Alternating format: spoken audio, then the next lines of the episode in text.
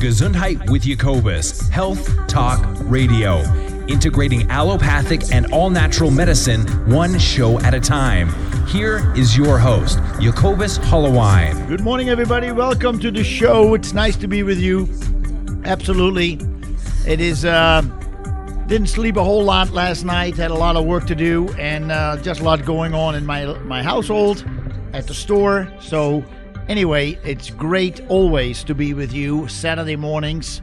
Today it is the 25th of August, 2018, and yes, I could have called it an open lines, but I didn't want to. I thought let's just pick a topic, and the opioid crisis indeed is, is so bad, and it, it does not seem to get any better. I thought, let's talk about it today on Gesundheit with Jacobus, a show where we talk about health, healing, and healthy lifestyles we are talking every day, every week. Well, I talk about it every day, but uh, over here on the radio show, every week about health, healing, and healthy lifestyles, usually with the experts. We give them a chance to chat about what they like to do, what they like to, what they're re- researching, the work they're doing, books they've written, just something that is their life, that is their profession, that is their passion. Nice, really, it is, it is, it's really awesome uh, I'm excited. I'm excited. This is a this is an interesting topic. Um, just want to let you know that when we talk about this, and I, I'll go through some articles and some statistics. Uh, the purpose of the show has never been to diagnose, treat, or cure. But with education, information, and hopefully a little entertainment, I hope to bring you the information that may be helpful and hopefully that will inspire you to look further, to maybe talk to a professional of your choice, uh, get a book at the library, uh, go on the internet, just learn more about your specific health condition, maybe find a little bit of inspiration to see how and where and when you can start working on your own improvement. Uh, not all the time, but on a regular basis, I talk to people who tell me that they have doctor's appointments in about two to three months. And then I say, what if you were to change something in your life and you would improve so much that you could actually cancel that appointment? How would that feel? And they, it's almost like they hadn't thought about that. So, yes, we can start changing ourselves this minute, today. So maybe there's something you hear today that you say, you know, this is definitely something I need to check. And uh, opioids is today's topic. Now, I want to start off right off the bat. I have never taken opioids. I uh, so that doesn't make me an expert. Uh, when Chuck used to be here, he would tell me, "What do you want to know?" And so he was just an expert, so to say, from taking the opioids when he needed it, and uh, he would try them uh, recreationally or legally. And so he would have a lot more information. I have to go primarily by the information that I've been reading that is absolutely fascinating to me and also sad when you look at many of the facts, how it is affecting people on a daily basis, and not just the individual person, but also partners, children, other family members, co workers who are witnessing a person in deterioration, a person in decline, a person who is withering away because of the use and sadly enough the abuse or by the abuse of prescription uh, anti-inflammatories. And so some people get them illegally. So please uh, go with me on this. Uh, it, it, it's kind of a three hour journey. I like to take you on to, get a better understanding about opioids as well as the crisis that not just this country is in, but the most Western civilizations are in. And I can talk about the crime committed by the pharmaceutical companies and those who prescribe it.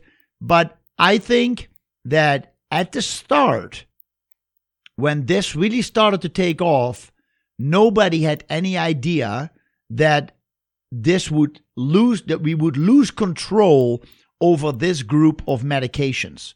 and that therefore uh, they work so well in what they're supposed to do that people do not want to, how do you call it? They don't want to quit. And so they say, and I'll show you those statistics, it only has to take five days for you to be an addict. And that is quite something. That is huge. And then we talk, obviously, about the different prescribed drugs, but also about the ones that have had such a bad connotation from the 70s heroin, and then what we have now fentanyl. So, welcome. Welcome to Gesundheit with Jacobus. Let's have some fun today. I am looking forward to it. So, let's start at the very beginning. Opioids, what are they? Now, opioids is a term for drugs that bind to opioid receptors in the brain and in the body. They include everything from heroin and fentanyl to prescription pills like oxycodone or Oxycontin, hydrocodone, which is Vicodin, codeine, and morphine. It is a huge bucket since it covers illegal substances as well as drugs prescribed by doctors, which actually is part of the issue. Regular use of opioid drugs, even as prescribed by a doctor or a medical professional, can lead to dependence. Addiction is not limited to the people using just the illegal opioids, like heroin. Misuse of prescription opioids is a huge part of the epidemic. Misuse includes people with a prescription not taking it as prescribed, taking too many pills at once, for example, or people without a prescription taking pills they get from a family medicine cabinet or from friends, random strangers at a party, or drug dealers selling pills illegally. Now, I don't know how these people would get the pills, but anyway, maybe theft. Taking opioids at too high of a dose or for too long a period of time increases the risk of addiction, overdose, and death. The likelihood of using opioid painkillers long term spikes after just five days of use.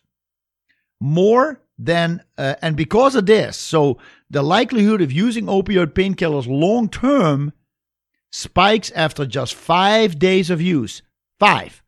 And because of this, a lot of people are dying.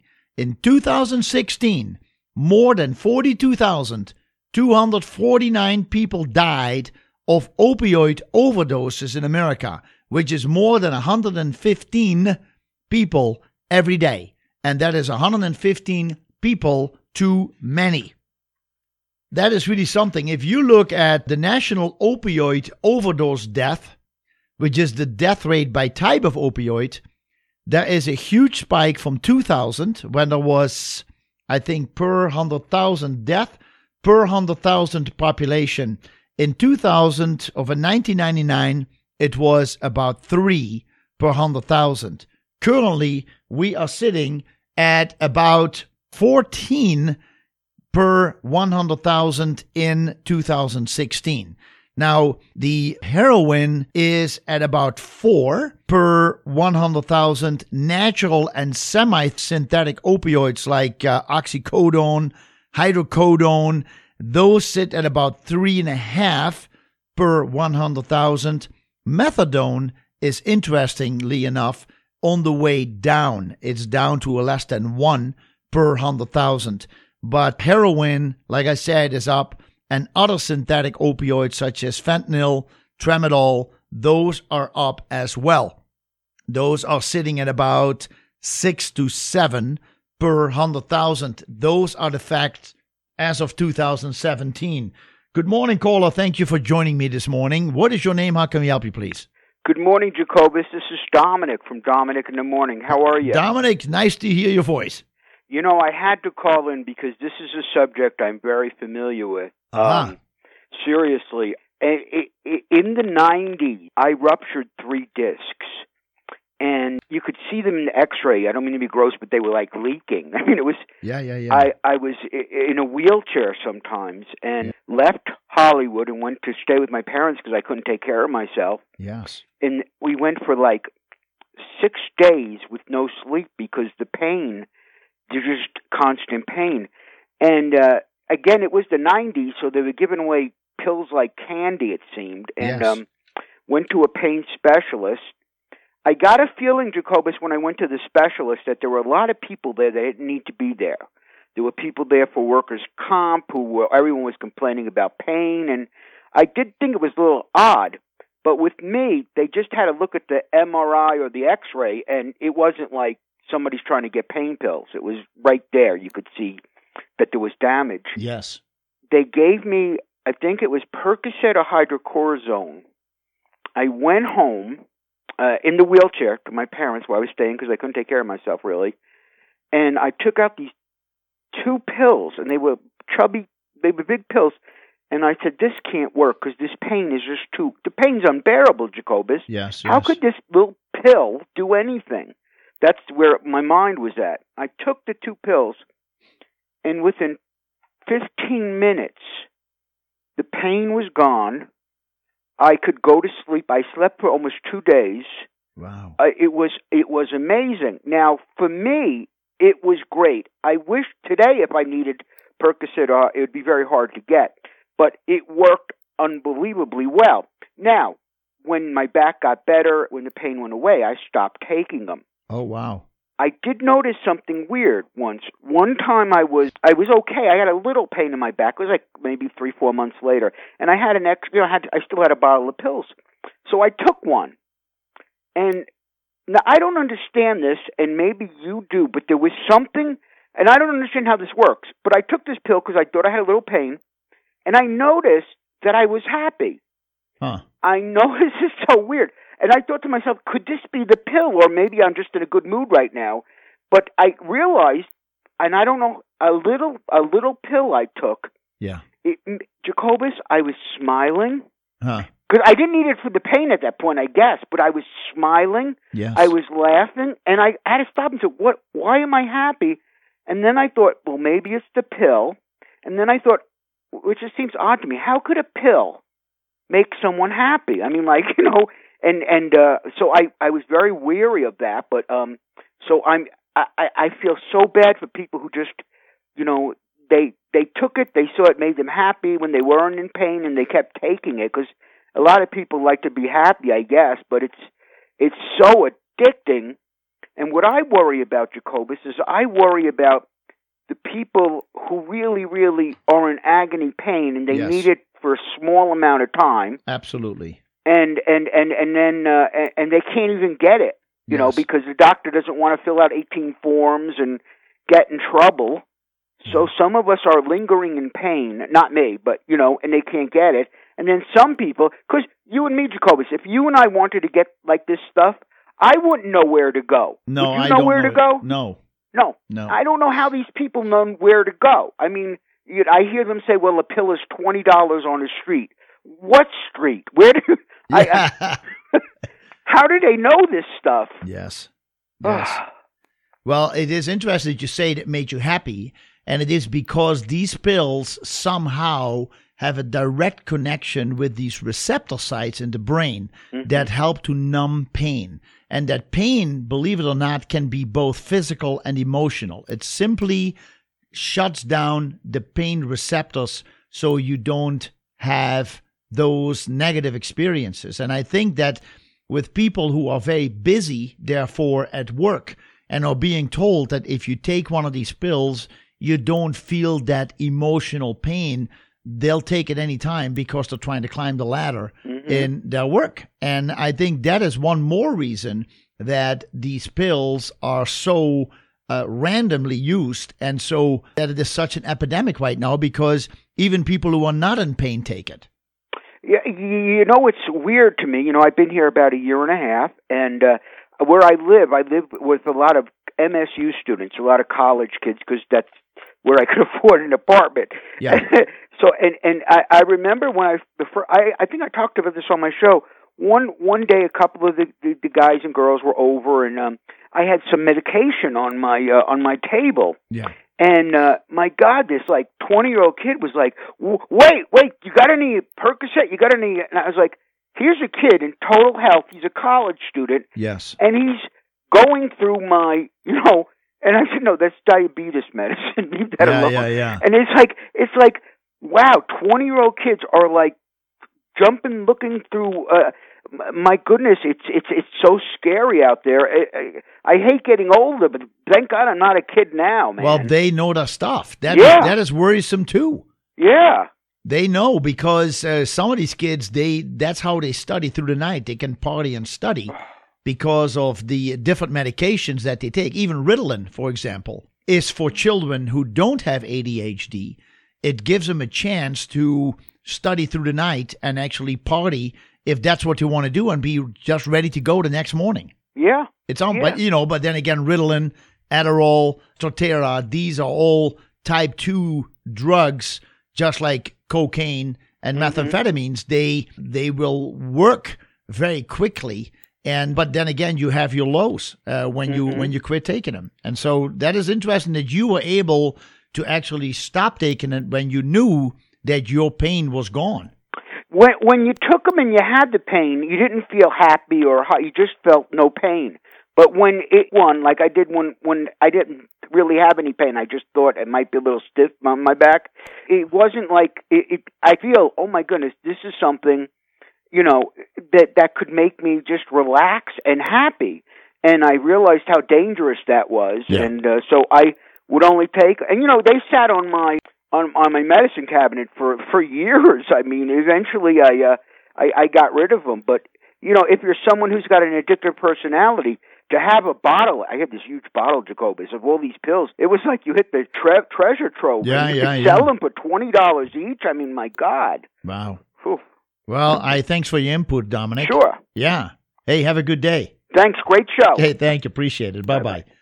You know, it's interesting that I, I got so much information that I looked at last night that I read that I would like to go with you through. I will go through statistics, actual statistics that were collected by the government and that give us the information that we need. So let's talk about that when I come back. We will be right back. We have a caller on hold who has a question or a comment. Good morning, caller. Thanks for joining the program. What's your name? How can we help you, please? My name is Jim. Thanks. I am a recovering opioid opioid addict. wow. Uh, way before pills, the uh, needle in the vein deal years ago. But I got diagnosed with multiple sclerosis when I was 42, about to be 48 now. Yes. And I've been clean and sober for years. But a lot of meditation. I, I can't take any opioid at, at all. I don't take much medication, but natural. I take care of my body. I do meditation every morning. I've learned to, in the moment, if there's pain, to step back and be able to have that moment that kind of convince myself that pain's not really real. You know, I have chronic pain all the time Yeah. obviously with multiple sclerosis. But you know, seeing all I read on the computer and everything, what's going on with these pills and what you know, fentanyl and stuff coming into our country, and you know, even back when I was an addict, basically, I would have to say it was probably more safe then to do it than it is now, in the sense that it's so mixed up and stuff now, and these kids just I'm a single parent of a nine year old and it Wow. really wor- Yeah. worries me that, you know, just through their culture I've read stories about grandparents getting their medicine cabinet raided and stuff. Right. So I just want to express, you know, there's a lot of meditation out there and stuff that really it helps me tremendously. Yes. And I would suggest someone I mean, I've talked to my my neurologist here in Bozeman. I've been here since eighty eight Yes. Yeah. Yeah, me too. and basically it there's a lot a lot to it you know there there've been i've never had a doctor push anything on me i'm very straightforward about where i am in my life and i do a lot of sweat lodge activity Yeah, yeah, yeah. Uh huh. and stuff to uh really release you know pain i believe is derivative in the brain more than the body unless you have a compound fracture or something obviously but You bet. You bet. That makes sense. And through meditation, I'm able to zero in on that pain and uh, be able to allow it to release from my body, mind over matter, essential. Yes. Jim, have you done any other changes such as uh, different natural pills or vitamins, herbs, or uh, dietary changes? Uh, get rid of Oh, certain yeah. inflammatory foods, stuff of that Yeah. matter? Yes, because I have a neurological disease, any fatty acid sticks to my nerves. So I'm pretty much a vegetarian. My garden's a little late this year, but hey, I take a plethora of vitamin D3. Okay, Uh, niacin, yes. Uh, vi- just probably more than your average person due to my MS. I take uh, vitamin C, vitamin B12. So uh, when, when when you say vitamin C, uh, that can be confusing because some people will take an IV, other people will take 500 milligram as a uh, chewable. Uh, how much are you talking about? oh, my, mine's a thousand milligram pill. Okay, and how many Yeah. you take of those a day? Two. Okay, Uh, vitamin D, I take, uh, let's see, 4,000 milligrams three times a day. okay, Vita, uh, see, my B12, I take, uh, I think it's 500. Yeah. 500 or day. 5,000? Uh, 5,000, excuse me. 5,000 Uh, micrograms. Yes. Yeah, three three times a day. Okay, okay. Yeah. And uh, exercise is really, I, I've noticed when I've had to take a break, if I'm in a small relapse, I have relapsing remitting MS. Yes. So if I'm in a small relapse, to not push it, I used to, you know, I used to go to A to Z and not really care about it in the middle. And I've had to learn to just take that period. So at that time, if I'm in a relapse instead of physical, I really try to get into the uh, me- uh, mental, you know, uh, a lot of meditation, You're a right. lot, a lot of. I've written a lot about my pain uh, to just, you know, it's almost within me, so therefore I have a relationship with it, so therefore I can write about it. Yeah, yeah, yeah. Interesting. Uh huh.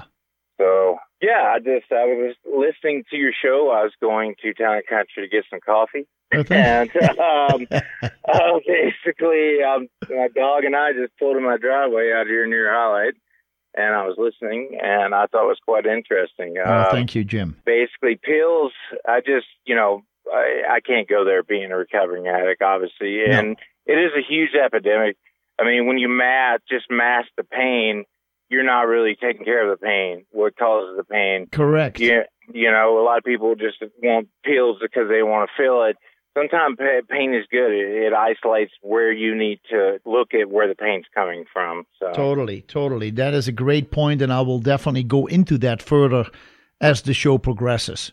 So thank you for your input, Jim. Enjoy that coffee and have a great weekend. you too Okay, Bye. bye. Uh, that is really interesting that uh, he brings up pill pills do not do not address the actual cause. Uh, it's very important to keep that in mind, folks. Um, okay, so what I thought we'll do, I would like to go through some of these facts that we have because that will give you hopefully a better idea. These are statistics that have been uh, given out by different uh, organizations. I can tell you what the organization is, but I think the references in here as well. There are 23 statistics I'm going to mention to you. Number one, the prescribing rates, the prescribing rates for controlled substances among adolescents and young adults nearly doubled from 1994 to 2007, that is 13 years. So the prescribing rates for controlled substances among adolescents and young adults nearly doubled from 1994 to 2007. That was uh, presented in a, the Pediatrics magazine in 2010. Opioid painkillers like Vicodin and OxyContin are chemically similar to heroin. So, opioid painkillers like Vicodin and OxyContin are chemically similar to heroin. So, it's pretty much heroin with another name. Heroin related overdose deaths increased five times from 2010 to 2016. Can you imagine that? Heroin related overdose death. Overdose deaths. We're not talking about incidents, but it increased five times in six years from 2010 to 2016. 80%, this is by the government study, 80% of heroin users started with a prescription painkiller. This was uh, this was published in 2013 by the Drug Alcohol Depend, also by yeah by the government. 80% of heroin users started with a prescription painkiller. In 2010, eight years ago, enough prescription painkillers were prescribed to medicate every American adult 5 milligrams of hydrocodone every four hours for one month. Did you hear that? If you were not using this, that means this is on the average in 2010. This was when it was, again, the heroin related overdose death increased five times from 2010 to 2016. Here it says in 2010, enough prescription painkillers were prescribed to medicate every American adult 5 milligrams of hydrocodone every four hours for one month. So that is 20 milligram per day. No, 25 milligram per day. What am I saying? Six, six times five. What am I? I'm not even calculating right, folks. Five milligram every four hours. 24 hours in a day times six is 30 milligram for a month. In 2011, more than 420,000 emergency department visits were related to the misuse or the abuse of narcotic pain relievers. More than 420,000 emergency department visits. Then, according to the CDC, healthcare providers now, this is indeed where the problem comes in. We're just talking here about the United States. According to the CDC, healthcare providers wrote 259 million prescriptions for opioid pain relievers in 2012, which is enough for every adult in America to fill one prescription. 259 million prescriptions for opioid pain relievers just in the year 2012. Now, also think what happens with the residual stuff in those pills that does not get absorbed by the brain or by the cells in our body. It is really the pain, the brain and, and, and, and the nervous system. It gets lost through urine, fecal matter, ends up in the waters starts affecting the fish, the ocean, the wildlife. It is, it's, nobody, in my opinion, thought that through. Maybe they did. In 2013, 2013, five years ago, the United States, which continued to be the principal consumer country of oxycodone, accounted for 78% of the world total prescriptions on oxycodone 78%. What are we doing in this country while we feel we need so many pills? I mean, it's one thing to say we're number one, but you don't want to be number one in this one. In 2014, there were approximately one and a half times more drug overdose death in the United States than death from motor vehicle crashes. This is from the Centers for Disease Control and Prevention, Morbidity and Mortality Weekly Report. Unreal. In 2014, approximately one and a half times more drug overdose death in the United States than death from motor vehicle crashes. In 2015, hold on to your hats to this one, the opioid epidemic cost the U.S. more than $500 billion. That was in 2015. So let's just stretch this. Let's say it is up in 2018. Let's say it's up every year. So then 2015, between 2010 and where we are right now, that would be approximately the average then $500 billion a year.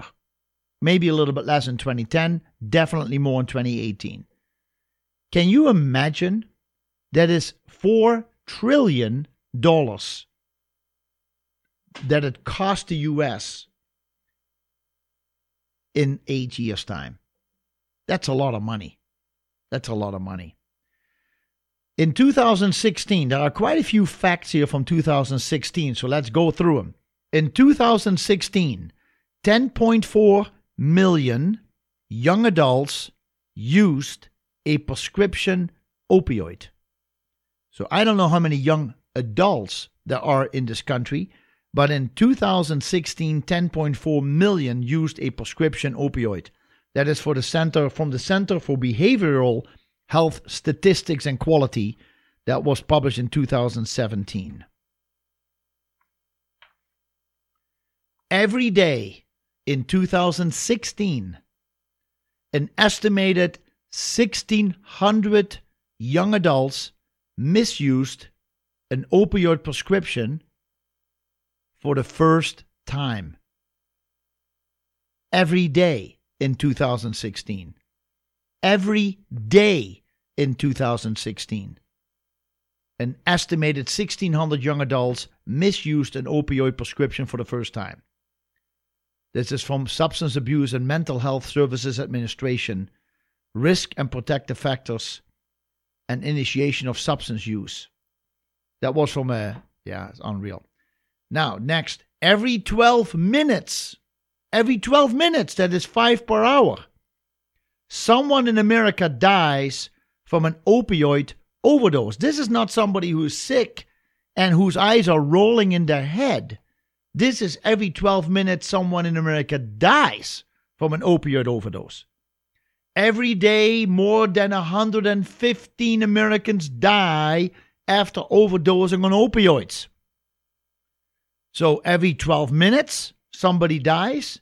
That means about 115 Americans die every day after, over, after overdosing on opioids. That's from the CDC, National Vital Statistics System. Then add to that, more than 17,000 people died for from prescription opioid overdoses in 2016. More than 17,000 just in 2016. So this is and and and and and my next statistic shows you that I am just limiting the number here because I didn't read I didn't emphasize correctly in the previous sentence so I'm going to read it again. More than 17,000 people died from prescription opioid overdoses in 2016. So these are pills that they get from a doctor, prescribed. In 2016, 42,249 people died of opioid overdoses in America. So this is the overall number 42,000. I just want to ask you a quick question here. And it's kind of a rhetorical question. When I do the show, I want to focus on the topic. I want to focus on the guest. I want to focus on what they want to talk about. It's not about me talking about a store or Gesundheit nutrition center or about talking about health food stores. Many of you who have listened to this show for years, you know that I use this platform to help educate myself. I have learned so much, but also I want to give experts a chance to talk about what they do. And so when I mention this, I want you to think about something. How many times have you heard of a certain herb or a vitamin that people come into my store for, into a health food store, wherever they go, and say, Does this have any side effects? and they will not take it if it may give them a little rash. They may not take it if it may upset their stomach. They may not take it if they're afraid they could get diarrhea or could get a headache. Or people bring stuff back because it didn't work overnight. They bring it back. I have had people bring stuff back to the store because the next day they said it hadn't worked yet this if something happens with a supplement that I sell in the store, the FDA will take it off the market lickety split. They've done it with ephedra or Ma huang. They did it for a while with L-tryptophan. So when these things happen, and I look over here and it says in 2016, 42,249 people died of opioid overdoses in America, then you have to ask, then I want to ask you, why are we still having opioids on the market? Prescribed. It's one thing that people get it on the street because that will always happen.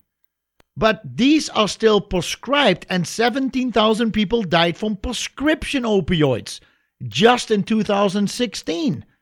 So take that over 2015, 16, 17, 18. We're talking about approximately 70,000 people who have died from a prescription opioid. That's a lot of people, and they still sell it. Where is the FDA that they will shut down certain herbs or they raid a vitamin store because I may say something about heart attacks or cancer? I may use the word. It's unreal how uneven the playing field is. Opioid overdose death increased five times from 1999 to 2016. Opioid overdose death increased five times from 1999 to 2016. In 2016, two out of three drug overdose deaths involved some type of opioid. In a grim milestone, more people died from heroin related causes than from gun homicides in 2016. Now, where are these people who are demonstrating against guns that guns kill people? And now they will not look at the facts and demonstrate in front of GlaxoSmithKline or in front of Merck or in front of uh, any of these companies who produce this crap. In a grim milestone, more people died from heroin. This is just heroin. Heroin related causes than from gun homicides in 2016. In 2016, and by the way, that was a quote from the Center for Disease Control and Prevention, the National Center for Health Statistics. In 2016, one in five deaths among young adults were opioid related. In 2016, 10.4 million young adults used a prescription opioid. In the past decade, while the death rates for the top leading causes of death, such as heart disease and cancer, have decreased substantially, the death rate associated with opioid pain medication has increased. And there is a few more I need to go through. Actually, the last one, I'll tell it to you right now. Dependence on prescription opioids can happen after just five days. Now, those are statistics that you want to use in order when you talk to your doctor that you say, wait a second, doc, I don't want to deal with this issue. So please do what you can for yourself and for your loved ones. We're going to take a break. First hour done, two hours to go. Gesundheit with Jacobus will be right back. This I wrote an article a while ago that talks about the uh, the the prescription drugs, and so let me let me find it and then I will go with you through that. Now, there was an article I wrote in uh, 2013 that was called Exposing Uberdosing, which was the pill's progressive problem. And it says in our Western world, the average person will take about 14,000 prescription drugs in a lifetime. This does not include over the counter medication. 14,000 prescription drugs in a lifetime. The average person. So if you're not one of those, then I would say you will definitely know um, what is what's going on. So there was a uh, there was a documentary a BBC, and I, I highly recommend you you watch this one. It's called uh, Pill Poppers. Go on YouTube, look up pill poppers. It, it, it, highlights people's daily dependence on prescription medication. As it states, pills define who we are and what we are. But how much do we know about the pills we take and can we trust them? BBC takes us into a GlaxoSmithKline factory where we're introduced to the research, quote unquote, and, and discovery, quote unquote, of medicinal drugs. Over 2 million chemical compounds, 2 million chemical compounds are being kept in a vault. Scientists who work in the lab know little about them. They observe how a very slick machine introduces each and every one of those compounds to a pathogen. A pathogen is a disease molecule to see if anything happens, good or bad. If something happens, more tests are done. More compounds are combined on the same pathogen. So first they use this single, the single chemical, over 2 million chemicals. It's unbelievable how that works. If something happens, more tests are done, more compounds then are combined on the same pathogen, and the scientists try to understand what and why. Literally, hundreds of millions of combinations are tried before a handful are selected and then tested on animals and people. Again, reactions are observed and recorded.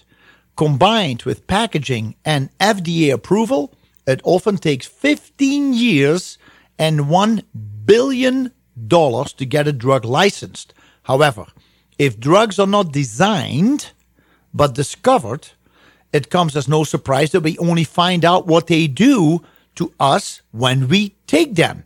This documentary shows how some drugs are marketed now for different benefits than they were originally researched for. Examples are Ritalin and Viagra. Ritalin was discovered 50 50, 50 years ago to help adults with depression. Ritalin was used for depression. By accident, it showed that it could help children with ADHD, which opened a whole new market. And at universities, now even young adults who don't have ADHD, I just told Dominic that earlier, are using Ritalin as a study drug to need less sleep.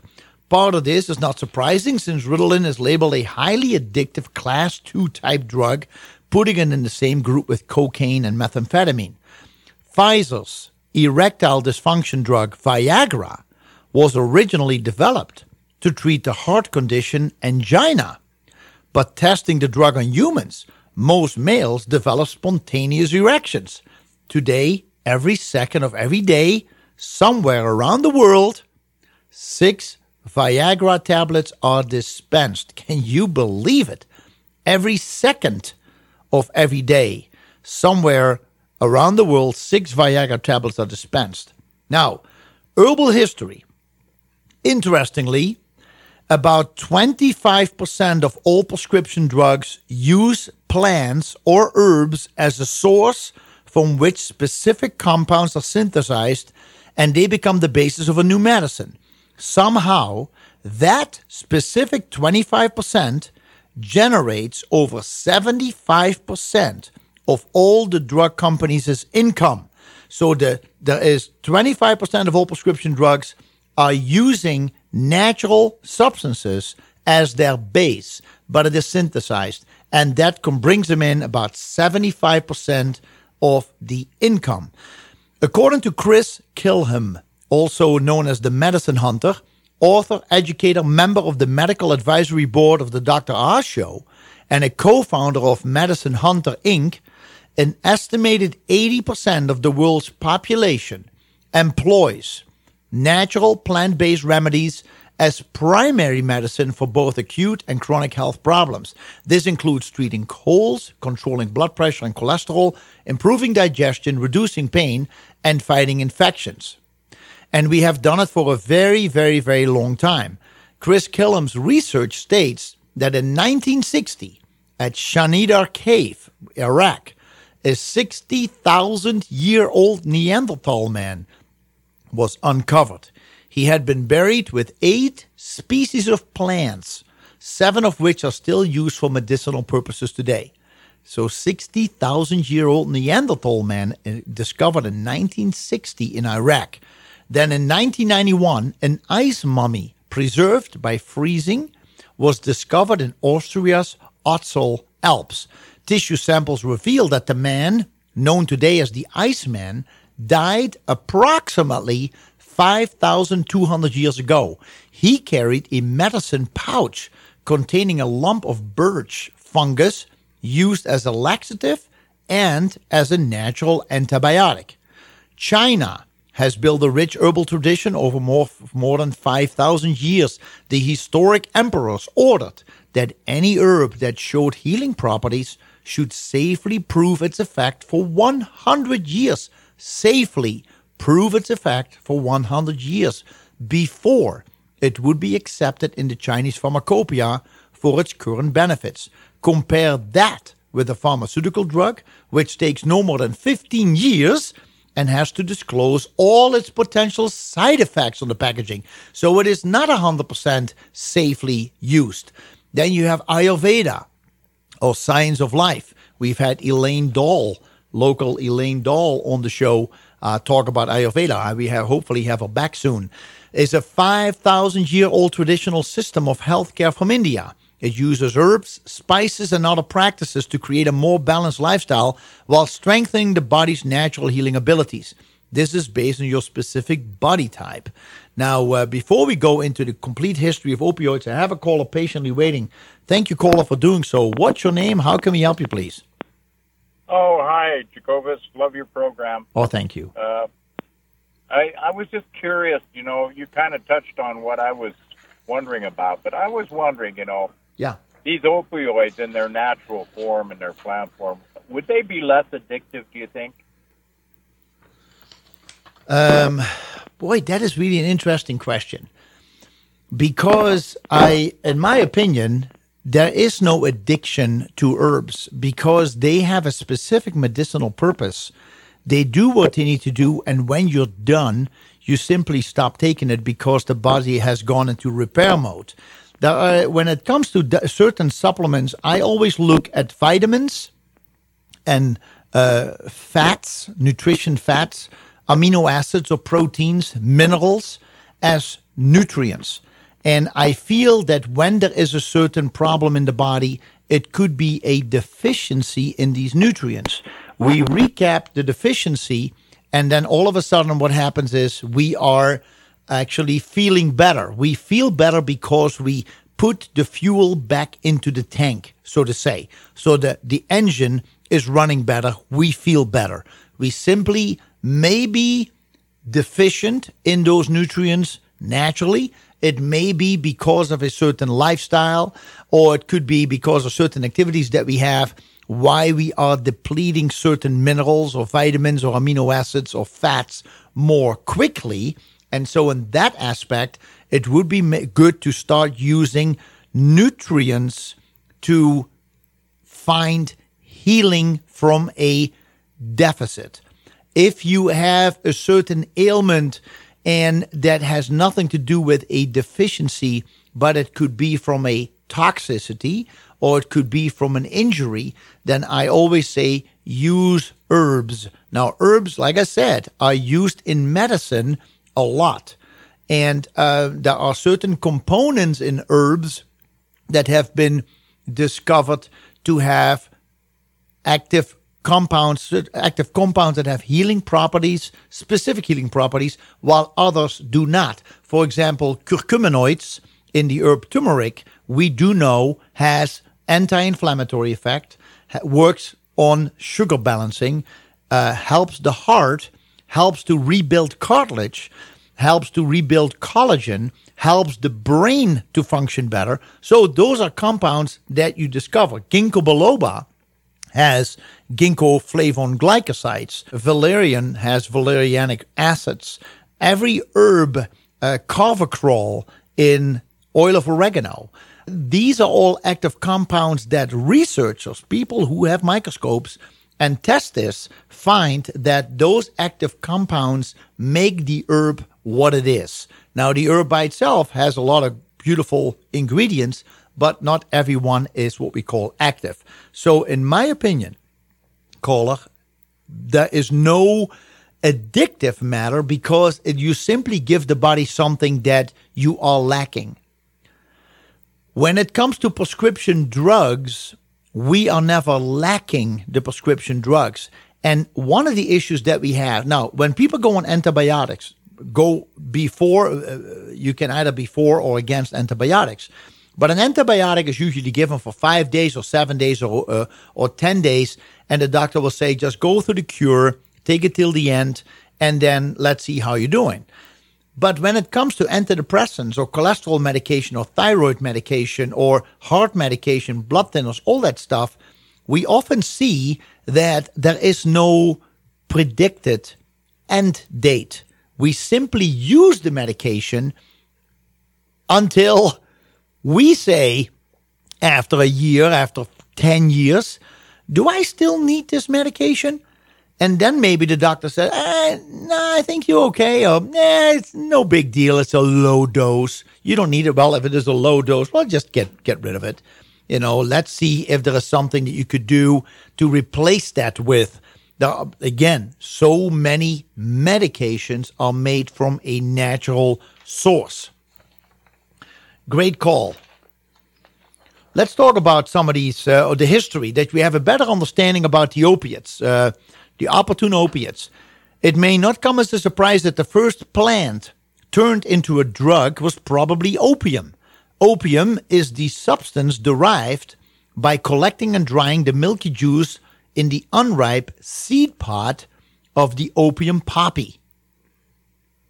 So, opium is the substance derived by collecting and drying the milky juice in the unripe seed pod of the opium poppy. Prehistoric inhabitants of Switzerland used this plant as early as 4000 BC. Egyptians used it at about 1590 BC, and ancient Greek physicians around 400 BC. It was the Persian traders, which is now Iran, Persian traders introduced the Chinese to opium in the 8th century from the 1600s through the 1800s. So we go 2,000 years further, 400 BC to 1600. From the 1600s through the 1800s, opium was one of the principal drugs in Western medicine. It was promoted as a pain reliever or an analgesic, a sleep inducer, and to treat strangulated bowel obstruction. Users describe experiencing a feeling of calm and well being. Here are the major steps in its evolution. Paracelsus, good old Paracelsus, a 16th century Swiss German alchemist, discovered that the alkaloids in opium were far more soluble in alcohol than in water, and that the pain relieving properties were better. It was also used for sleep. He called his preparation laudanum, L A U D A N U M, Latinum for praise. Praise the Lord. English physician Thomas Sydenham, who lived from 1624 to 1689, he concocted his own laudanum recipe, which became the first patented medicine. This led to the discovery of morphine, codeine, and heroin. Morphine, the main active ingredient in opium, was discovered in 1804 by German chemist Friedrich Serturner, who lived from 1781 to 1841, 60 years. This is generally believed to be the first ever isolation of a natural plant alkaloid in history. Its properties are used to relieve severe pain and it became more sought after than opium. So that became morphine, the main active ingredient in opium. So it was isolated in 1804 by German chemist Friedrich Serturner. Serturner, Serturner. It was first distributed by Serturner in 1817 and first commercially sold in 1827 by a single small chemist shop called Merck. I'll be darned. in 1827. They've been around a while then, 200 years almost. Codeine, the second most abundant alkaloid derived from opium or directly from morphine. So morphine became codeine. It was discovered a few years later by the French chemist Pierre Jean Robiquet, 1780 to 1840. Again, 60 years. These people don't get older than 60. It is widely used throughout medical treatment for mild to moderate pain, as well as for coughs, and sometimes to suppress premature labor. The hypodermic syringe was invented in 1853, after which Alexander Wood, now another name, another report says Charles Wood of uh, Scotland, 1817 1884, developed a method of injecting morphine to relieve neuralgia, which is nerve pain. The doctors even taught their patients how to inject themselves. This greatly increased the amount of the drug that users were taking as compared with laudanum. Slowly but surely, dependency turned to addiction. Ironically, the search for a morphine substitute that would kill pain but be non addictive resulted in the discovery of heroin. So, the, slowly but surely, dependency turned to addiction. The search for a morphine substitute that would kill pain but be non addictive resulted in the discovery of heroin. Can you believe it how this path goes? When we come back, we'll talk more about heroin. We'll be right back. we talked about statistics. We've had a few telephone calls who elaborated on it. I had a call during the break where we talk about uh, mental toughness. Uh, that we just it, it we have to be mentally more tough to be able to say no, and also that emotionally we don't seem to be as strong anymore and are easily addicted, become addicted. Uh, it is a so there is more like an emotional pain, let's call it that way. And that is, you know, emotions, you are not immune from emotional pain. It doesn't matter what rank you are in life, how rich you are, poor you are, um, what your situation is, your success or not, it's or your passion.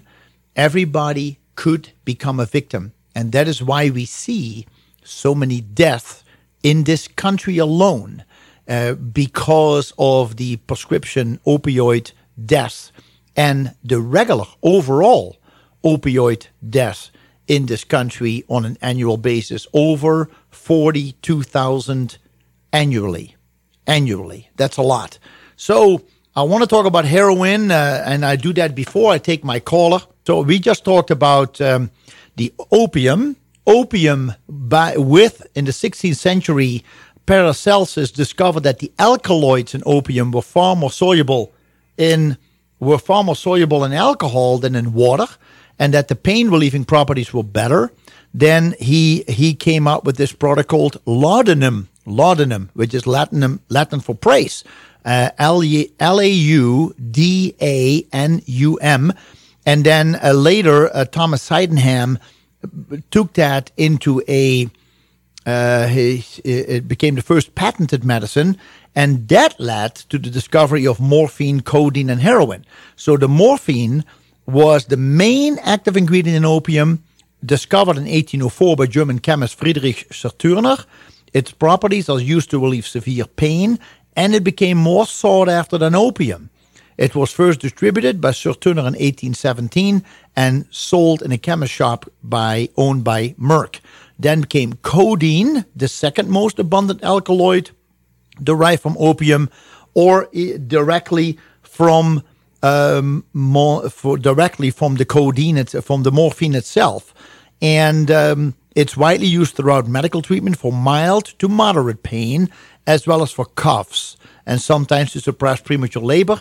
Then the syringe was invented in 1853 so people could inject themselves, which accelerated, which accelerated the addiction. And then from that, they were trying slowly but surely, dependency turned to addiction and the search for a morphine substitute that would kill the pain but would become non addictive resulted in the discovery of heroin. Heroin was discovered in 1874 by English chemistry and physics researcher C.R. Alder Wright. 1844, 1894, he only turned 50, when he added two acetyl groups to the morphine molecule. In 1898, distributed by the Bayer company in Germany, its addictive properties were overlooked. It was promoted as a remedy for morphine addiction. Medically known as uh, diacetyl morphine or diamorphine, it is still used for acute pain, such as in severe physical trauma, myocardial cardial infarction, post surgical pain, and chronic pain, including end stage cancer and palliative care in the, UK, in, in the United Kingdom.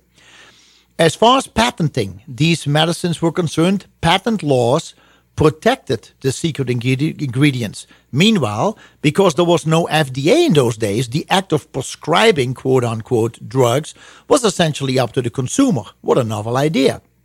Anyone could order a morphine injection kit, complete with syringe and supply of medicine from a Sears catalog. I actually have a picture over here from it. Throughout the 1800s, the opium trade became an enormous industry and worldwide dependency grew. It has been reported that during the American Civil War, 10 million, 10 million opium pills were handed out to the army surgeons, and morphine became the painkiller of choice. Laudanum was prescribed by doctors all over and may very well have been the start of addiction to medical drugs in this country. Interestingly, the usual laudanum addict was a Caucasian woman because women were not allowed to drink in public. A quick visit to the doctor to help with problems related to pregnancy, childbirth, menstrual cramps, and emotional problems did wonders. Isn't that interesting? So that was in an article I wrote back in 2013. It's called Exposing Uberdosing and that uh, that kind of uh, tells you what's going on. Now, I want to tell you about this drug that we that is called uh, fentanyl. Now, you may have heard of fentanyl, and I just want to jump on that. Why is fentanyl so much more deadly than heroin? So, for those of you who have heard about the opioid fentanyl, this was uh, uh, published in April 9, 2016, in Forbes magazine by Alice Walton. When prescription opioids started getting too difficult or too expensive to, pro- to procure, people addicted to them started turning to heroin, a shift that created an epidemic of heroin use in whole new groups of people. Now, a new opioid is rising in use and overdose called fentanyl. F E N T A N Y L. Fentanyl a synthetic opioid. It is 50 to 100 times more potent than morphine. This is according to a recent statement on fentanyl by the DEA, the Drug Enforcement Administration. And it is 25 to 50 times more potent than heroin. And its presence seems to be rising sharply, which means that given its potency, death from the drug also rising because people just don't know how they can how they can actually get uh, they, they, think uh, you know like we often have if one pill is good two pills is better. So people it's easy for them to simply start taking something that could become addictive. In 2014 18,000 people died of opioids and another 8,000 from heroin so 22 26,000 people died from either opioids or heroin. It's not clear how many people are dying from fentanyl overdoses each day now, but the numbers are climbing sharply in pockets around the US and Canada.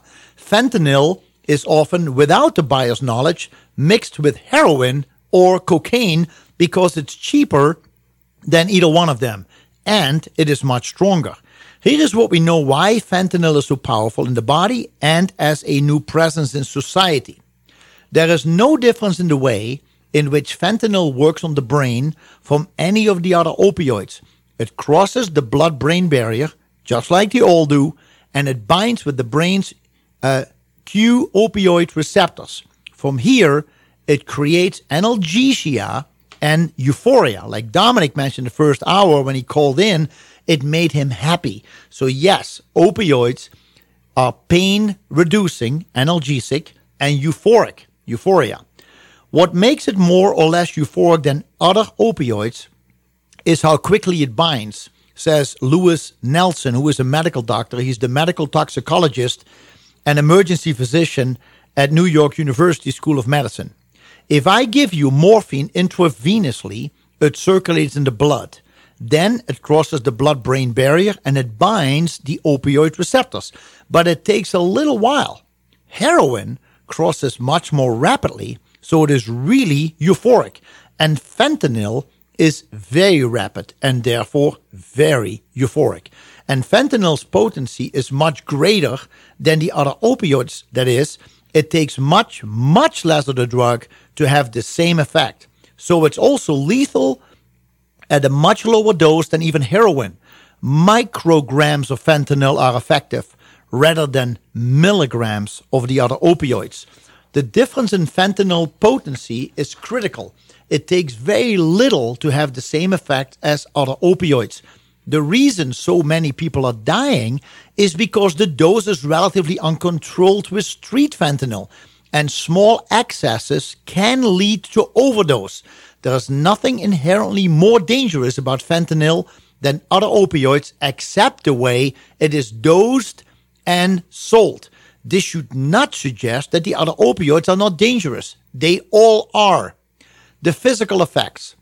Aside from producing an intense high quickly, fentanyl also produces a number of other effects nausea, vomiting, analgesia, sedation, and respiratory depression among them, according to drugabuse.gov. And like other opioids, it causes death via the respiratory arrest. That means one's breathing slows to a stop. It does that rather than a cardiac arrest. Dr. Nelson says the only thing killing you is respiratory depression.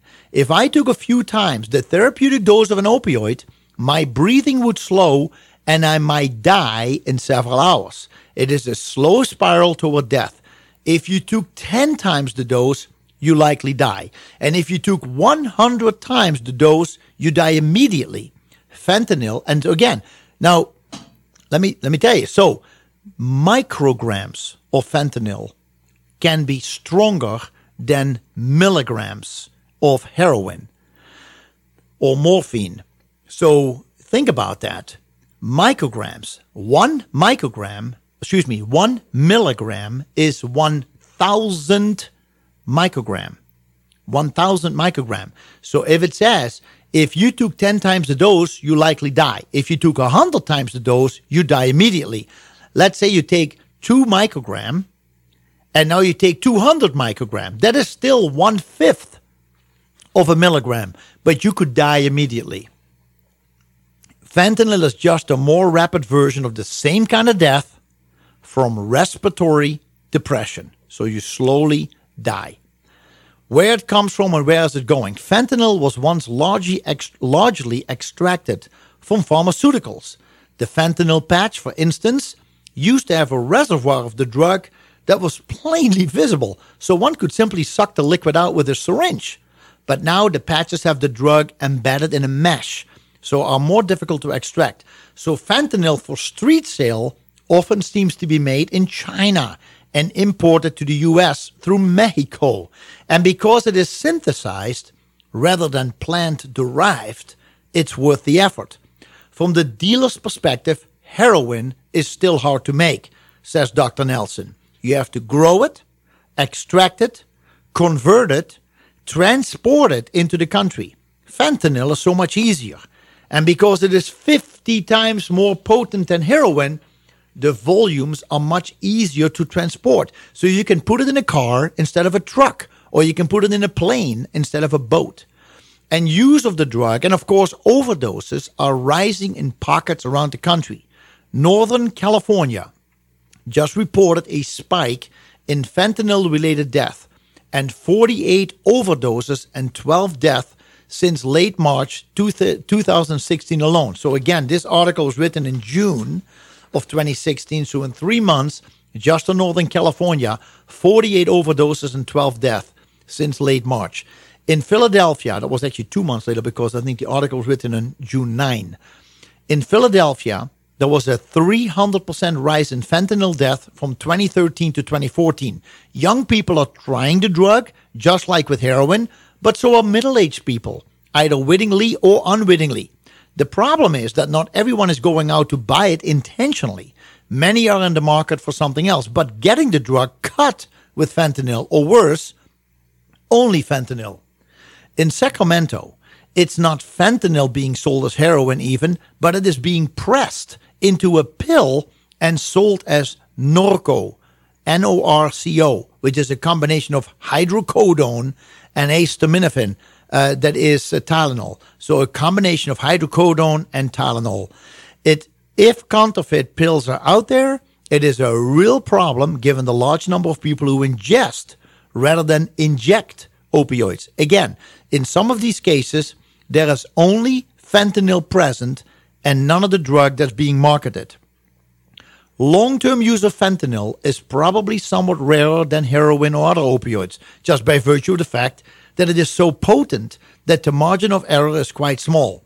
A milligram of a drug is the size of a pinhead. A milligram of a drug is the size of a pinhead. A microgram is thousand times less than that, says Nelson. Dr. Nelson. Fentanyl is always mixed into something else. So you're putting a lot of trust in your dealer. If you make a batch with just a little more, then you see overdose increases in spots in city. So there are a lot of ways in which the use of fentanyl can go wrong. Fentanyl will likely grow much more widespread before it peters out, and the fix probably lies not on the street or the drug labs, but in exam rooms in doctors' offices. Changing or prescribing practices would prevent many more addictions than any other avenue, says Dr. Nelson. We are turning out opioid addicts pretty quickly in this country. De novo use is always going to be around. Kids who are curious and they try something, and the DEA cannot really do anything about that. It is a Sisyphean task. But stopping the other addicts that form, those who get addicted through prescribing practices, happens by improving the way that we as doctors practice medicine. It would take a lot of people working together to shift how we use opioids in this country. It is possible, but it won't happen overnight. Constituencies on both sides are lining up, but it is hard because there are so many players, says Dr. Nelson. Doctors are involved, patient advocacy groups are involved, the pharmaceutical companies are involved, the government is involved. The problem is incredibly complicated. So, this is the issue with fentanyl. It is a big, big issue. I hope you understood what I was saying. I don't know if my caller is still patiently waiting. Good morning, caller. Thanks for doing so. What's your name? How can we help you, please? Morning, Jacobus. This is Pete. Pete, thanks for your patience. You know, it's as as bad as the, the this opioid thing is. It's it's just a symptom of a broken system, It's true. and it and it goes across the board. Yeah. I I pay attention to ads, not all of them, but especially ads for pharmaceuticals. Uh, if you get an FDA approval for a drug, it's a one-time deal. Yes. And I'm I'm looking. I used to see a new drug come up on the TV set here in an ad about every week, maybe two weeks. Yes. You see a new one. I'm seeing a new one every day or every other day right now. These are drugs.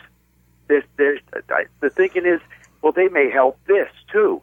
So they repackage, rename, resell. It's already been approved. Yes. So they're saving all of this money Yes. for, for the testing.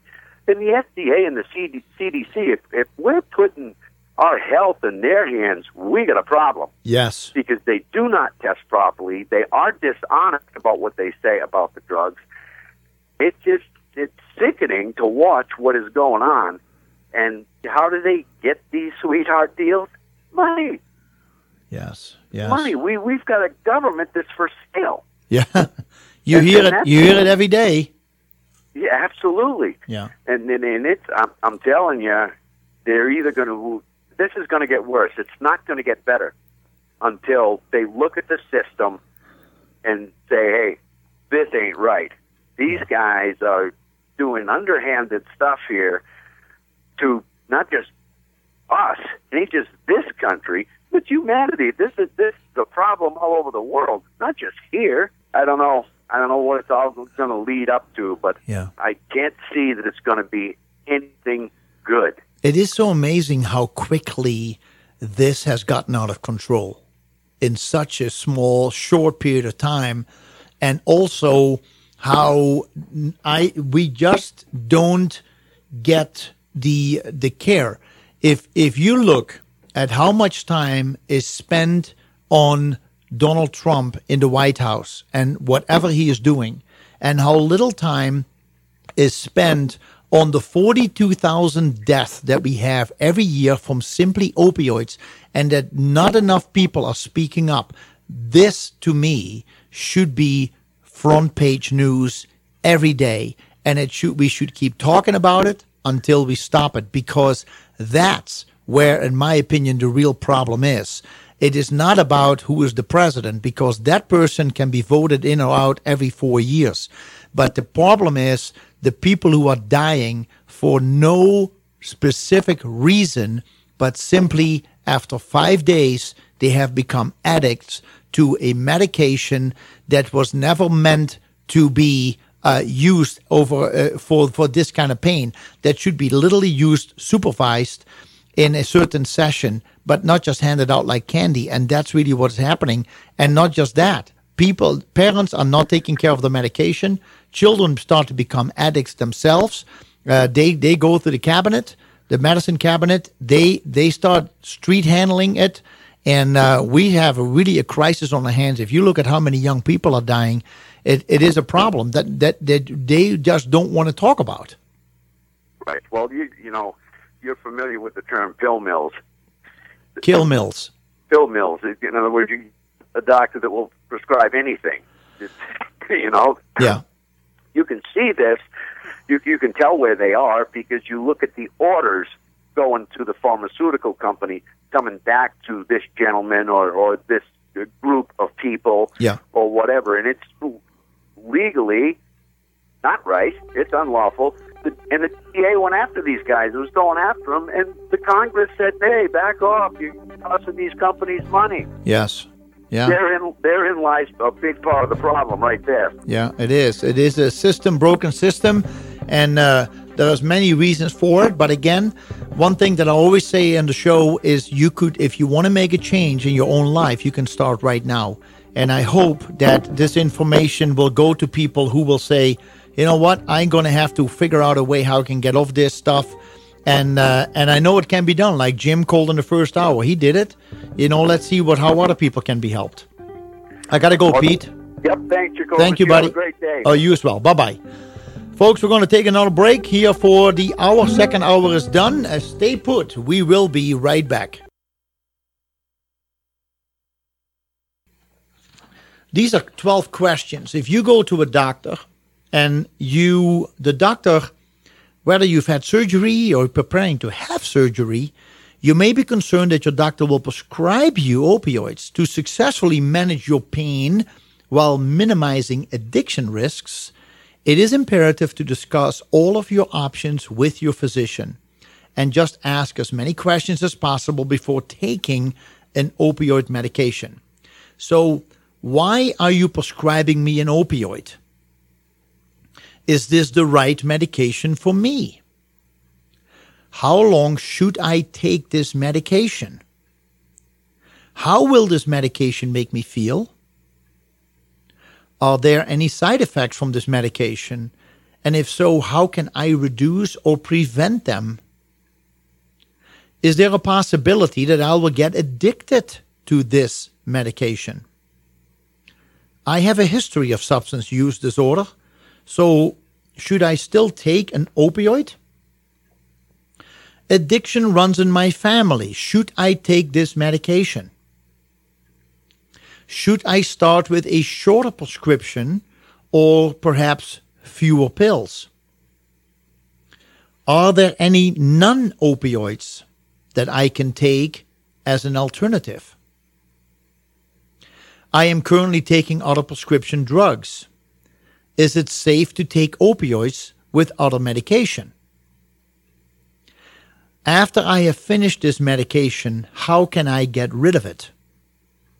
These are 12 questions that uh, you can find on a website called shatterproof.org. Shatterproof.org. S H A T T E R P R O O F. Shatterproof.org. So, um, was actually interesting that um, that I found on a the CNN website, the CNN website that talks about opioid crisis fast facts. It was published on June 16, 2018. It says prescription and illegal opioids are commonly abused because they're so addictive. Opioid medications bind to the areas of the brain that control pain and emotions, so the opioid receptor sites, uh, driving up levels of driving up the levels of good hormones, dopamine in the brain reward areas, and producing an intense feeling of euphoria. As the brain becomes used to the feelings, it often takes more and more of the drug to produce the same levels of pain relief and well-being. This will lead to dependence and later addiction. The opioids it says over here that uh, during 2016 there were more than 63,600 more than 63,600 overdose deaths in the United States, including 42,249 that involved an opioid. That's an average of 115 opioid overdoses death each day. So 63,600 overdose deaths in the United States. Now we have mentioned before that this is not my this is not my study. This is simply brought out by the CDC. They're willing to say so that a quarter million people, 250,000 people every year in this country alone die because of side effects of Western medicine's approach to health and disease. A quarter million people. So if we take that and we say that in 2016 alone, 63,600 were overdose deaths in the United States, of which 66% was opioid overdose, we're having a problem. And I just don't, you know, well, of course I understand. I'm just saying this facetiously. I just don't understand why we don't stop this wave of issues that are affecting the health of not only people who have worked their entire life to have a retirement, who are now addicted to opioids and who are running through their entire savings in order to numb the pain. We are affecting people of of in professional jobs who are trying to make a living for themselves and who try to put money away for an, a later day who are trying to put money away so they can have some fun who can want to put money away to put their children through college who put money away in health savings account to help themselves, but who become addicted to these prescription drugs because there was no supervision. There was no reaction from the doctors in order to say, wait a second, this is something I have seen too many issues with this. I am not going to prescribe this anymore. This is affecting women who have gone through, who have horrible cramping who have hormonal imbalances, who have menopausal symptoms, who go through pain from depression, emotional pain, the emotional pain that that comes outward through the physical body. Fibromyalgia is probably related to chronic anger something has happened to you when you were younger. And what happened is that this trauma you have had to put on the back burner. You had to keep working. You had to keep living. You had to keep acting a certain way. But the pain is there. And every time you are reminded of that pain, your muscles tense up just a little bit, just a little bit, just a little bit. And over time, these muscles become so painful that this is a very good chance that this is directly resulting in what we call today fibromyalgia. So people with fibromyalgia pain may say, I need an opioid. When you go back to Jim in the first hour, he said, for him, meditation worked. You go within, you find out where the pain is, you try to work on yourself. You need to take time for yourself. You cannot go to a physician and who that physician who doesn't know the steps you have taken in this life the, the, the good times and the bad times and the emotional upsets and the way you were raised and the the the the, the circumstances at your job uh, the bullying from people around you uh, not feeling respected by your partner or your spouse uh, having a hard time with your children whatever it is the physician doesn't know anything about you that is pertinent to why you really have this pain. And so they just say pain, opioid, pain, opioid. That is not fair to anybody that you are not treated with the utmost respect. It's one thing if doctor says, listen, I'm going to give you some opioid for a week. You'll be back here. I'm going to clear my agenda, and you're going to be back here next week, Monday, and you and I will talk. I want to know how you're feeling, and let's go dig a little deeper why you are not feeling well because I'm a physician. I have studied this stuff. I know the human body, but I also know that these medications that I give you will affect your brain functioning. They will go to your pain receptors in your brain it will numb the pain that you feel. And at the same time, it may give you a feeling of happiness. But that is only to get you out of the rut right now. We got to get you out of the rut all the time. Hey, life isn't easy. There is always issues that come up. So, in my opinion, just make sure that you take care of yourself. Opioids are affecting young adults, athletes, athletes that are professional athletes, athletes that do recreational sports who say, I do not want to give up my spot on the team. I cannot miss this weekend's tournament. I cannot miss tonight's practice. I have to be there. So they take something to numb the pain. Young people, hey, it felt pretty good. Should do it again next time. This affects young people who are in school, who are confused, who are frustrated, who are sitting with aches and pains in their life because of relationship issues, because they're getting behind in school, because their parents beat them up, because they have had to move a lot, because they did get bullied by, by friends, because they think, hey, I heard about it, let's give it a try. They try it. And before you know it, children are not always able, young people, young teenagers, are not always e- able to completely distinguish between right and wrong.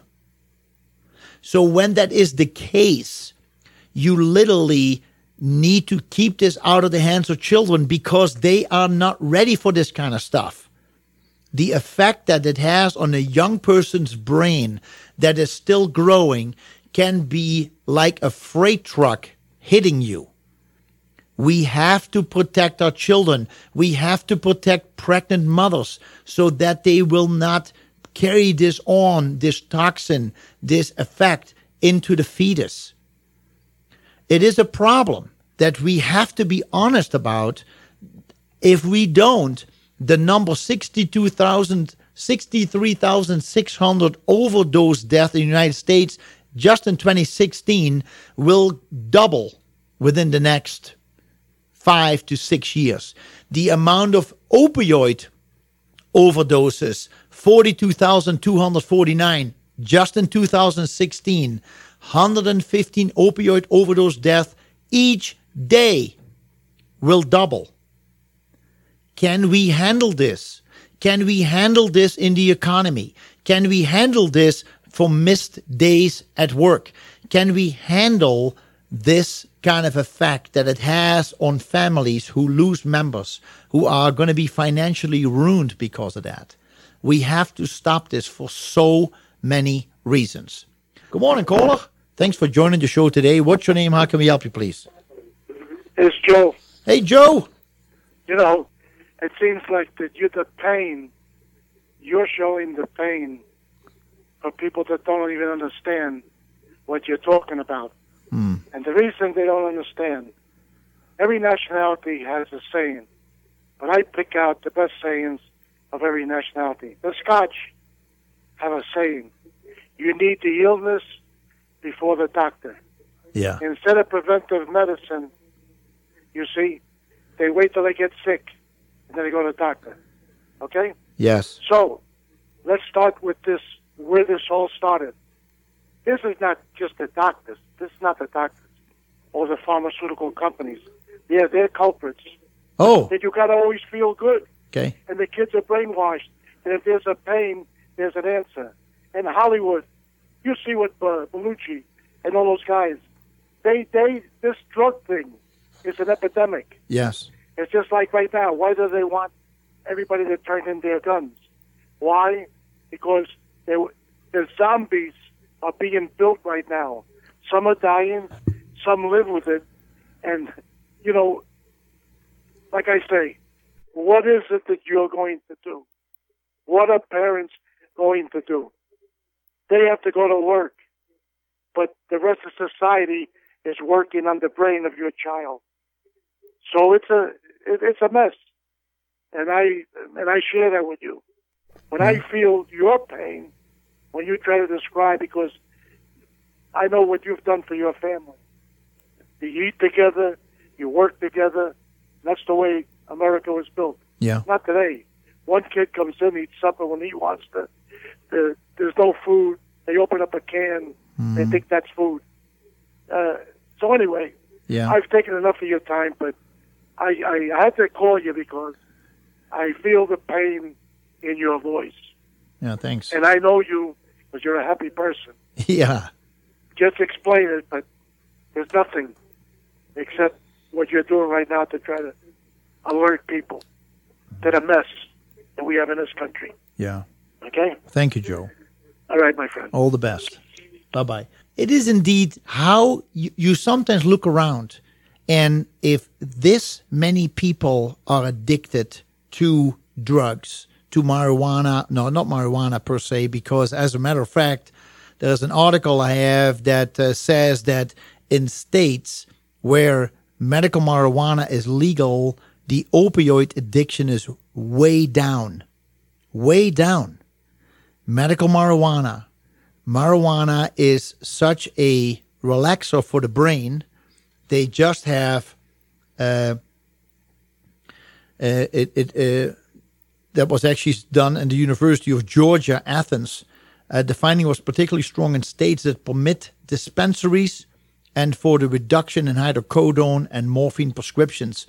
So it is a uh, medical marijuana, legal marijuana states have lower opioid use. Um, these are things that we have to keep in mind because what we're the ones making choices. Nobody can put this in our body unless, of course, you go out to a bar and somebody slips it in a drink. But in general, the majority of people who are prescribed, who are described in this in these articles, who die of an overdose, are people who at one point in their life had no issues, had no issue, and somehow they got a prescribed prescribed drug 63,000 people from prescription drugs die. That's a lot of people. Why is there nobody pulling the brake on these type of drugs? Because they themselves, the ones who have to make the decisions, often themselves have become addict of their own medicine. There are plenty of doctors who use opioids. They prescribe it to themselves. There are people in government who are using opioids in order to deal with the workload that they have excuse me that they have put upon themselves there are people who feel that they are so important in life in the world they think that nobody can do what they do. So they say i got to do it all myself either for money or for fame or for power. And they will just do the work and work through the night and be proud of it and take these type of prescription drugs in order to keep that up for days and days and days until they crash. They forget to eat. When they eat, it's high carbohydrates, it's low fat, low protein. They just need energy. Five hour energy drinks. It should be illegal, this kind of stuff. When people start self medicating with things that are synthetics, you ask for trouble. And if the people who are making the law themselves are addicts, then you can already predict that nothing is going to change. Nothing will change. If you have a government who promotes healthcare to the people, but who themselves have their own healthcare system, why would they say that the system they they tell citizens to take is wrong? They don't know because they're not using it. They should be using it and then give a fair assessment. So anyway, folks, we're going to take another break. We'll be right back. Stay tuned. We have a caller on hold who would like to weigh in. Good morning, caller. Thanks for joining the program today. What's your name? How can we help you, please? This is Hunter Thompson's ghost. Oh, really? Tell me about Hunter Thompson's ghost. Yeah, he's the uh, author of Fear and Loathing in Las Vegas. What's it called? Fear, fear of what? Fear and Loathing in Las Vegas. He oh. was the developer okay. of Gonzo journalism. He's quite mm. famous and he's looked up to many of the druggies as an indestructible user because he openly wrote about his drug use in his writings. Yeah, yeah, yeah. One of his, his famous quotes was, "I hate to promote violence, drugs, alcohol, and insanity, but they always work for me." But uh, now time will tell because he finally shot himself in the mouth with a gun in 2005. Uh, he said he was sucking down fentanyl uh, like candy. The stuff you're put, supposed to put on your skin, he was sucking into his mouth. So, wow. is there any people still holding out that drug use can't be viable? Even Hunter Thompson fell apart early in his life. Yeah. Okay. Well, that's it. That's it. Well, yeah. sex and drugs and rock and roll, uh, Daniel, is all my brain and body needs. All right. So here we have a few more facts from the website from CNN. The, the number of opioid prescriptions dispensed by doctors steadily increased from 112 million prescriptions in 1992 to a peak of 282 million in 2012, and it dropped slightly in 2016 to 236 million this is every year. I mean, you you you you think about this every year, 236 million prescriptions for opioids. Unreal. I mean, we have 330 million people in this country alone. So you have This is just this country. We're not talking about Mexico. We're not talking about Canada, Western Europe, Asia, Japan. Can you imagine what we're talking about? How many people are walking around who are not a hundred percent clear in the mind? It's a lot of people. Opioids bind to receptors in the brain and in the spinal cord, thereby disrupting pain signals. They also activate the reward area of the brain by releasing the hormone dopamine, which creates a feeling of euphoria or a high.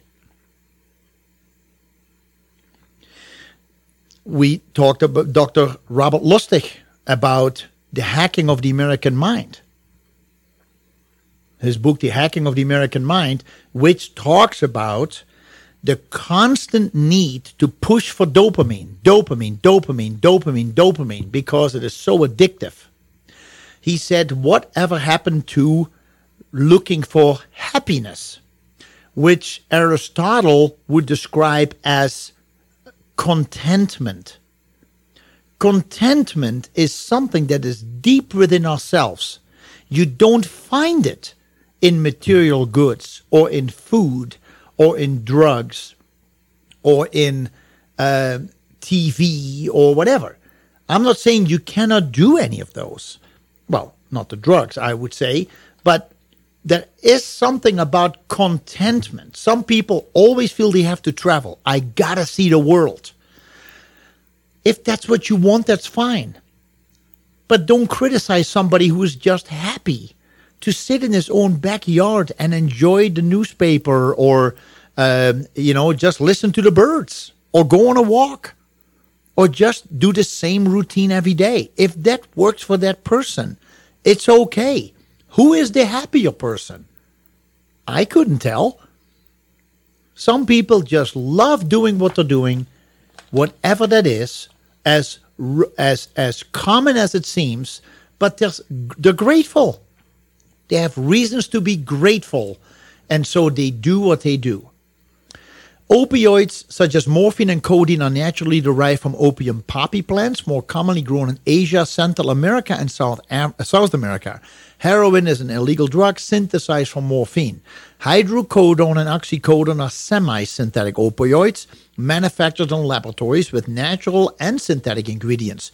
the natural is the opium, right? Uh, so between 2007 and 2016, so in 19, nine years long, 2007, 2016, the most widely prescribed opioids, opioid was hydrocodone, also called uh, Vicodin. In 2016, 6.2, sit down in your seat for this one, 6.2 billion, billion with a B, hydrocodone pills were distributed nationwide nationwide. It is the second most prevalent opioid was actually Percocet, oxycodone. In 2016, 5 billion oxycodone tablets were distributed in the United States. Oh, it's only 5 billion. No, the two of them combined are 11.2 billion in this country alone to in, in 330 million people. That includes babies and people who are ready to die. They're still alive. It's unreal. The International Narcotics Control Board reported that in 2015, Americans represent up to 99.7% of the world's hydrocodone consumption. Well, that's something to be proud of. Did you hear that? 99.7% of the world's hydrocodone consumption. And you thought Donald Trump was a problem. This is really, I mean, we got a problem in this country. And it's not the president. Like I said, you can get rid of your president every four years. You don't like it? Vote him out next time.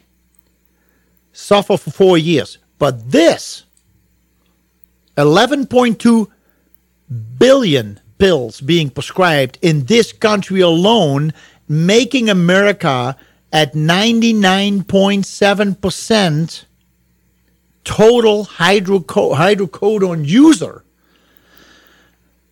Boy, Opioid use disorder is the clinical term for opioid addiction or abuse. People who become dependent on opioids may experience withdrawal symptoms when they stop taking the pills. Dependence is often coupled with tolerance, meaning that opioid users need to take increasingly larger doses of the medication for the same effect. About 11.5 million Americans aged 12 and older, 11.5 million Americans aged 12 and older misused prescription pain medication in 2016. So this is not just people who take it. This is the one who we know have misused it, according to the Substance Abuse and Mental Health Service Administration. Meanwhile, we have counselors, we have psychologists, psychiatrists. Folks, we are our own doctors if we want to be. We should be our own doctors. Let me say it this way I got to be careful how I say things. Um, it's funny, my wife will tell me after the show, You said this. And I said, Well, I meant to say this. so it is. Said maybe I was thinking in my mind and I only said this many words. So I got to be careful what I say. We are not our own doctors. We are, we should be our own doctors. We should understand more why this vehicle and this amazing mind which works 24 7, have so much power and potential, and then look at it how much we use it or abuse it or literally do everything we can to kill it. It's unreal how many people are responsible for their own death. It's not just the ones who commit suicide or die by suicide people who over time accelerate in inflammation because of choices they make in life that they never recuperate from because they never put the right stuff inside the body to help it. People who become dependent on pain pills may switch to heroin because it is less expensive than prescription drugs. Well, I think you have had enough. Um, Let's see, regulation and funding. In 2013, the cost of medical care and substance abuse treatment for opioid addiction and overdose was an estimated the cost of medical care and substance abuse treatment for opioid addiction overdose in 2013 was 78.5 billion dollars 78.5 billion according to a report in the journal medical care the 21st century cures act 21st Century Cures Act, which was passed in 2016, allocated $1 billion over two years in opioid crisis grants to states, providing funding for expanded treatment and prevention programs. Now, something just pops in my mind. How many people are paying for health insurance? And how many of you are complaining that the price of health insurance, the premiums go up? These pills go up in price whenever the manufacturer decides to raise the price. And if these are prescription drugs, then you have probably a copay up to a certain amount, and the rest is being paid for by the health insurance companies. Well, if you have 78.5 uh, the cost of medical care was 78.5 billion dollars just in 2013. Can you imagine what it was in 2014, 15, 16, 17, 18, or maybe in 2009? You add all that up, how in the world are they going to recuperate that? If we ourselves are at 99.7% of the consumer of hydrocodone tablets and opioids in the in the world. In the world. Other countries are laughing at us. They don't understand why our healthcare cost is so high. And meanwhile, we're talking here about let's do the European socialist system. Let's just everybody pay in and everybody free healthcare. How are you going to pay for that? You cannot just say let's just, you know, this is like me saying, you know, I would love to drive a Lamborghini. I would love it. Hopefully, I can get a four wheel drive, but I love to drive a Lamborghini. But you know what? if you guys want to see me in that Lamborghini, why doesn't the whole street that I live in pay for it? Help me pay because I want it. If we don't put, make people responsible for paying for these opioids, and if we don't put the pressure back on the doctor to say, listen, we're going to charge you every time you, you, you prescribe one of these pills, um, that's how we're going to do it. All of a sudden, what will happen is that if people have to start paying more money, they're going to think twice where they're going to spend the money. If people come into my store and they buy the product curcumin or curamin that has curcuminoids in it that are very effective, curcumin, boswellia, DLPA, nattokinase, things that help to fight inflammation.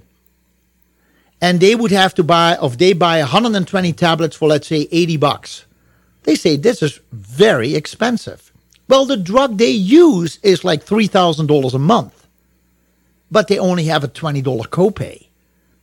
So for them, it's only $20 a month. So why would I spend $80 on an herb that doesn't have the side effect and may actually do something to rebuild my tissue? No, I rather pay $20 a month and get a highly addictive drug and see where it takes me. I mean, what is the thinking? I know the American educational system is not up to par. We have dumbified the American people. But let's face it, how can you be, be so stupid that add these numbers up? Figure out who's paying for this. If you're not paying for it, who is paying for it? It doesn't seem to me that the insurance companies or the pharmaceutical companies are really filing bankruptcy currently. Looks to me the, they're giving themselves more pads on the on the shoulder and on the back, and and and they cut cut some bonus checks. How come we let this slide over our own backs? How come that we let this go on and we're not serious about attacking this? We should be outraged about this stuff. Dr. Jacob Teitelbaum wrote in the magazine Good Health, which we give away for free at the Gesundheit Nutrition Center, the opioid epidemic. Um, to understand what makes opioids so addictive is to understand how they work in the brain. Opioids act on three major opioid receptors. Three major opioid receptors mu, mu, kappa, and delta in both the spinal cord and the brain to reduce the perception of pain. Of these three, the mu opioid receptor, mu from Mary U- U- uh, Utrecht, uh, MU, opioid receptor is responsible for most of the drug's effect. The mu. Opioids also impact parts of the brain that control emotion, which can further diminish the effects of the painful stimuli. But because opioids work on more than one pathway, they also trigger the release of dopamine in the midbrain that activates the brain pleasure and reward system. Other areas of the brain create a lasting memory of these pleasurable feelings, setting the, the user up for opioid cravings. These drugs also raise cortisol levels, which is the hormone that plays a primary role in the stress response.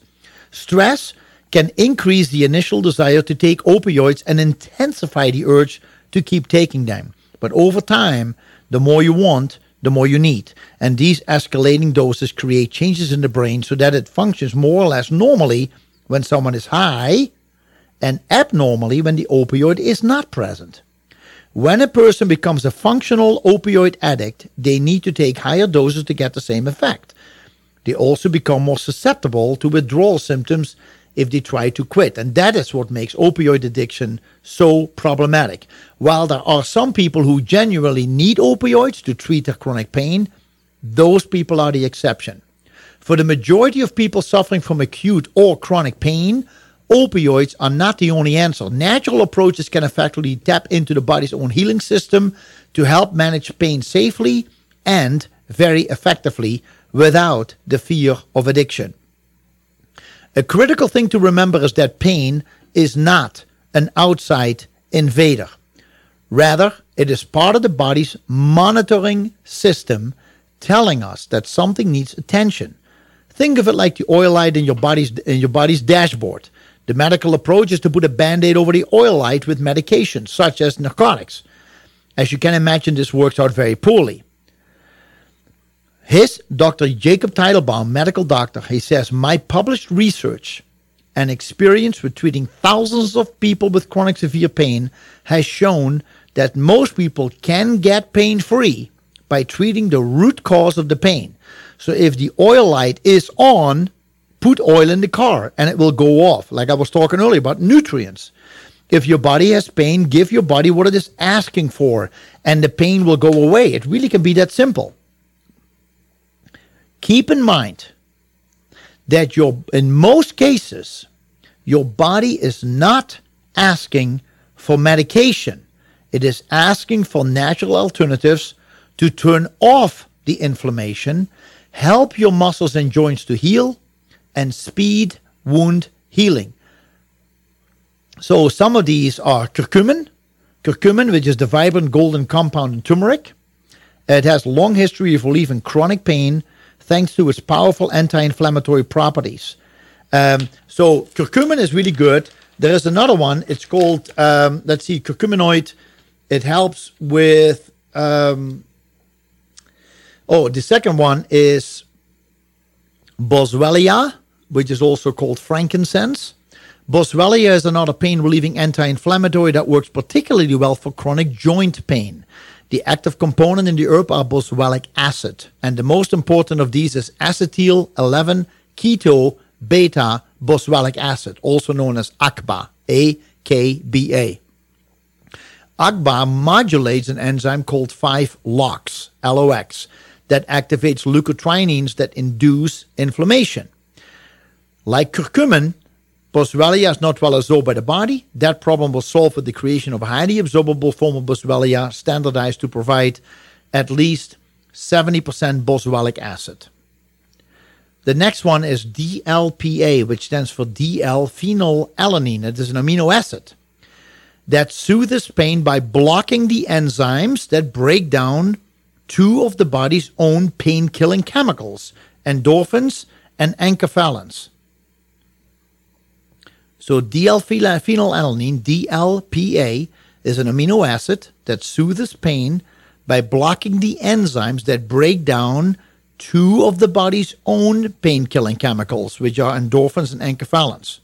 Though not an anti-inflammatory, research shows that D-L-phenylalanine helps reduce the pain associated with migraines, multiple sclerosis, or Jim, are still listening, multiple sclerosis, and fibromyalgia by stimulating nerve pathways in the brain that control pain.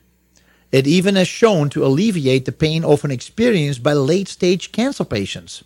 One clinical trial of 20 patients found that DLPA reduced their chronic pain by 50% in just two weeks. Other studies have shown that taking DL-phenylalanine the day before undergoing acupuncture for pain management increased the effectiveness of the treatment, especially in people with dental and low back pain. And then, of course, we have hemp oil. It is the non psychoactive form of the cannabis sativa plant that offers real pain relief when taken orally, thanks, thanks to its strong ability to check inflammation. While home to more than 100 beneficial compounds, hemp's most famous compound, cannabidiol or CBD, works with the body's own endocannabinoid system to relieve pain. One study that appeared in the European Journal of Pain suggests that a topical applied CBD gel eased osteoarthritis pain. After just four days, the researchers noted a distinct drop in inflammation and also in the signs of pain. Other research investigated the oral use of CBD which suggests it can be effective for managing rheumatoid arthritis and other chronic inflammatory diseases. Those with fibromyalgia may also find relief, and that has been shown in different studies. Folks, I have sadly come to the end of the show. As the opioid crisis grows and conventional doctors find themselves under pressure to find alternatives, these four natural remedies just might be the answer they are looking for. I thank you for all your time. For those who stuck with me for three hours, I really thank you. And I hope that you have a wonderful week. I will be back next week. So stay tuned for that. Have a good weekend.